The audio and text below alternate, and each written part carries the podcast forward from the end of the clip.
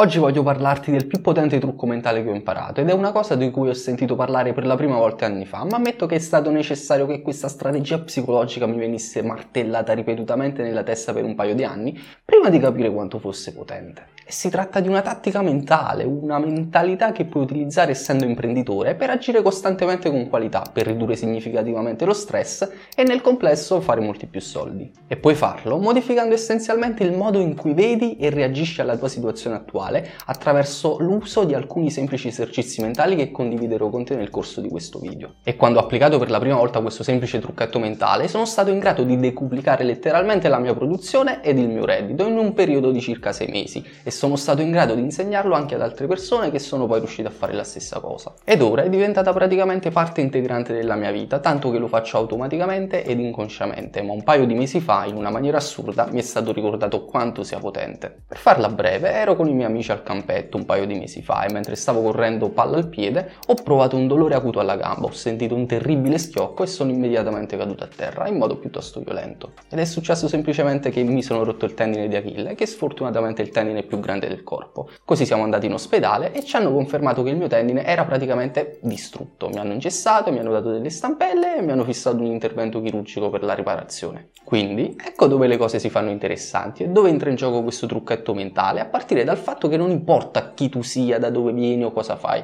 Le cose succedono e a volte queste cose fanno schifo. La vita a volte può essere difficile, ci potrebbero essere sfide relazionali, problemi di salute e problemi di soldi. A volte anche i disastri naturali possono spuntare da nulla solo per cercare di rovinarti la giornata. Ma tutto ciò si mette insieme e si aggrava notevolmente quando al mix si aggiungono gli affari e l'imprenditorialità. Perché ora non sei soltanto responsabile per la tua famiglia, ma sei anche responsabile per la tua azienda, per i tuoi clienti e committenti, per i tuoi dipendenti o membri del team se ne hai. E gran parte di ciò che accade è qualcosa che si può e si deve pianificare. E sto parlando di assicurarsi di avere abbastanza soldi da parte per le tasse e di avere una buona assicurazione aziendale che supporti la tua azienda e naturalmente un solido piano e una strategia di marketing per garantire che la tua attività abbia un'affluenza costante di nuovi clienti. Ma alcune cose, ahimè, non si possono proprio pianificare per quanto ci si sforzi. Ed il segreto segreto qui è capire come identificare e sfruttare tre diversi cerchi, controllo, influenza ed interesse, resi popolari dal dottor Stephen Covey, un uomo di cui parleremo meglio tra un attimo. Il concetto che sta alla base di questi tre cerchi coinvolge tre diverse sfere. La prima è il cerchio delle preoccupazioni, che comprende l'ampia gamma di preoccupazioni che potresti avere su una qualsiasi cosa. Per quanto riguarda il business, potrebbe trattarsi di vendite, marketing, del clima politico-economico, del comportamento dei tuoi clienti o la stagionalità della tua attività. In pratica, qualsiasi cosa.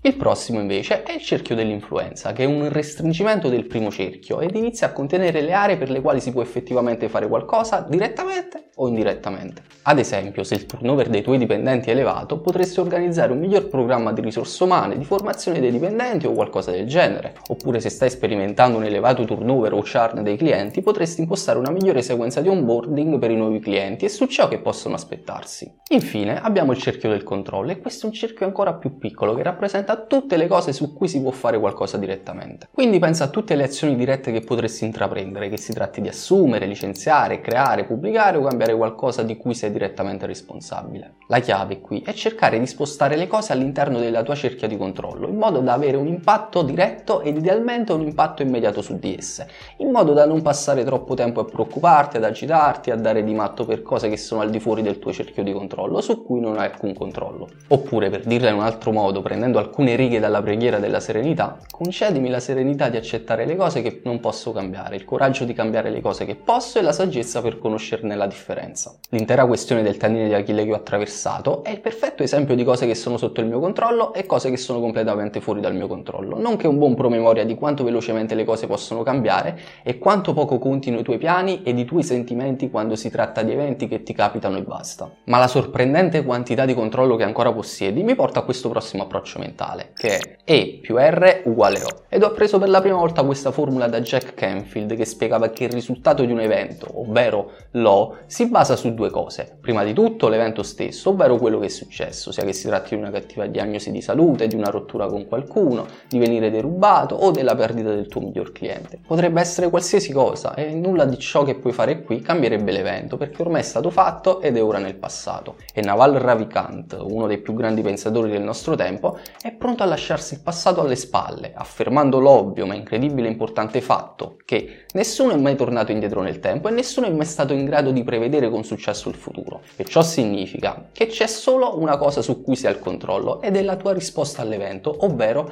la R che troviamo nella formula. Perché vedi, la risposta è ciò che determina l'esito dell'evento. Per esempio, diciamo che stai guidando la tua auto, percorrendo serenamente la strada, pensando al tuo business, rimanendo nella tua corsia e rispettando il limite di velocità, ed un pazzo ti taglia la strada e ti costringe a frenare e sterzare per evitare di andargli addosso. Ora hai la possibilità di reagire impulsivamente e senza pensare, con rabbia e frustrazione, infierendo violentemente contro l'altro automobilista per la sua stupidità ed irresponsabilità. E questo è un evento piuttosto comune, spesso porta ad esiti piuttosto violenti. Ma c'è anche un'altra alternativa ed è qualcosa che Stephen Covey chiama cambiamento di paradigma, che spiega nella sua storia di un uomo in metropolitana. Nel suo libro Le sette regole per avere successo, Stephen Covey racconta una storia ambientata nella metropolitana di New York una mattina calma e tranquilla, quando all'improvviso un uomo ed i suoi figli irrompono nella metropolitana e la scena cambia da calma e tranquilla a caos assoluto e disfunzione totale. I bambini urlano, saltano dappertutto, si comportano in modo del tutto irrispettoso ed in sostanza c'è il caos totale su questo treno della metropolitana. Covey si rivolge all'uomo e gli dice: Signore, i suoi figli stanno infastidendo un sacco di persone, forse potrebbe controllarli. E a quel punto l'uomo alza lo sguardo con dolcezza e dice: Sì, credo che lei abbia ragione. Dovrei fare qualcosa al riguardo, ma siamo appena tornati dall'ospedale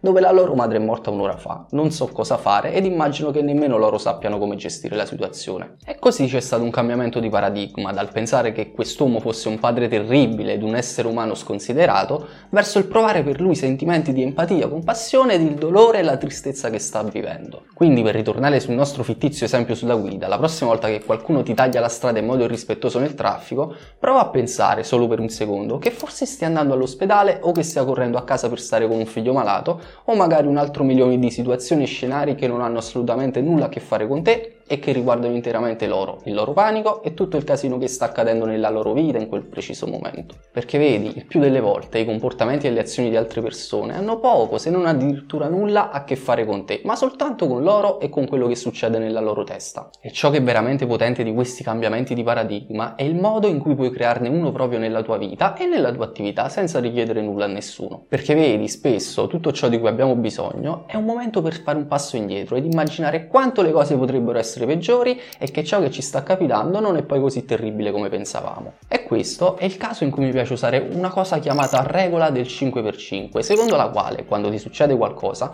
pensa se questo ti darebbe davvero fastidio tra 5 anni. Se non lo farebbe, come la maggior parte delle cose, allora non sprecare più di 5 minuti a dare di matto o a stressarti. Per esempio, l'altro giorno, mentre giravo per il mio studio, ho fatto cadere il treppiedi sul quale è poggiata la mirrorless con la quale sto registrando, spaccando completamente in due l'obiettivo. E la mia prima reazione è stata naturalmente di frustrazione, ma un rapido controllo del mio istinto e la regola 5x5 mi hanno fatto capire che tra 5 anni probabilmente non avrei nemmeno ricordato di aver posseduto quell'obiettivo e che invece di un obiettivo distrutto mi sarei potuto fare male io, cosa che accade di frequente. Ma c'è anche un altro trucco che uso e che mi spinge a presentarmi sempre, anche quando sono stanco e distrutto e non ho voglia, quindi lascia che lo condivida con te. Uno dei migliori consigli imprenditoriali che abbia mai sentito è stato dato da Seth, puoi cercarlo su Google se vuoi, ma la frase che voglio evidenziare è proprio qui, ovvero che il professionista si presenta anche quando non ne ha voglia. E ci saranno molti luoghi e contesti in cui non te la sentirai, ma dovrai comunque farlo. E sicuramente potresti e dovresti provare cose come l'habit staking, che è ciò che suggerisce James Clear nel suo libro Atomic Habits, o la regola dei 5 secondi proposta da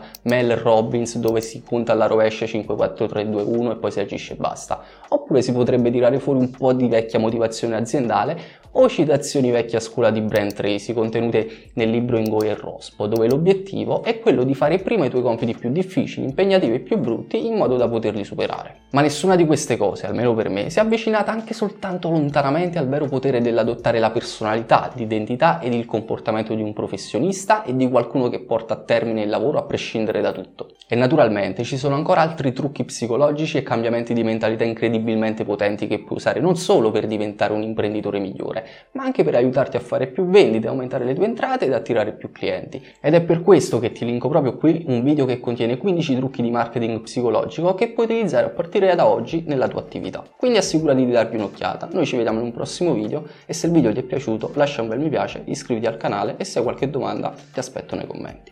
Ciao!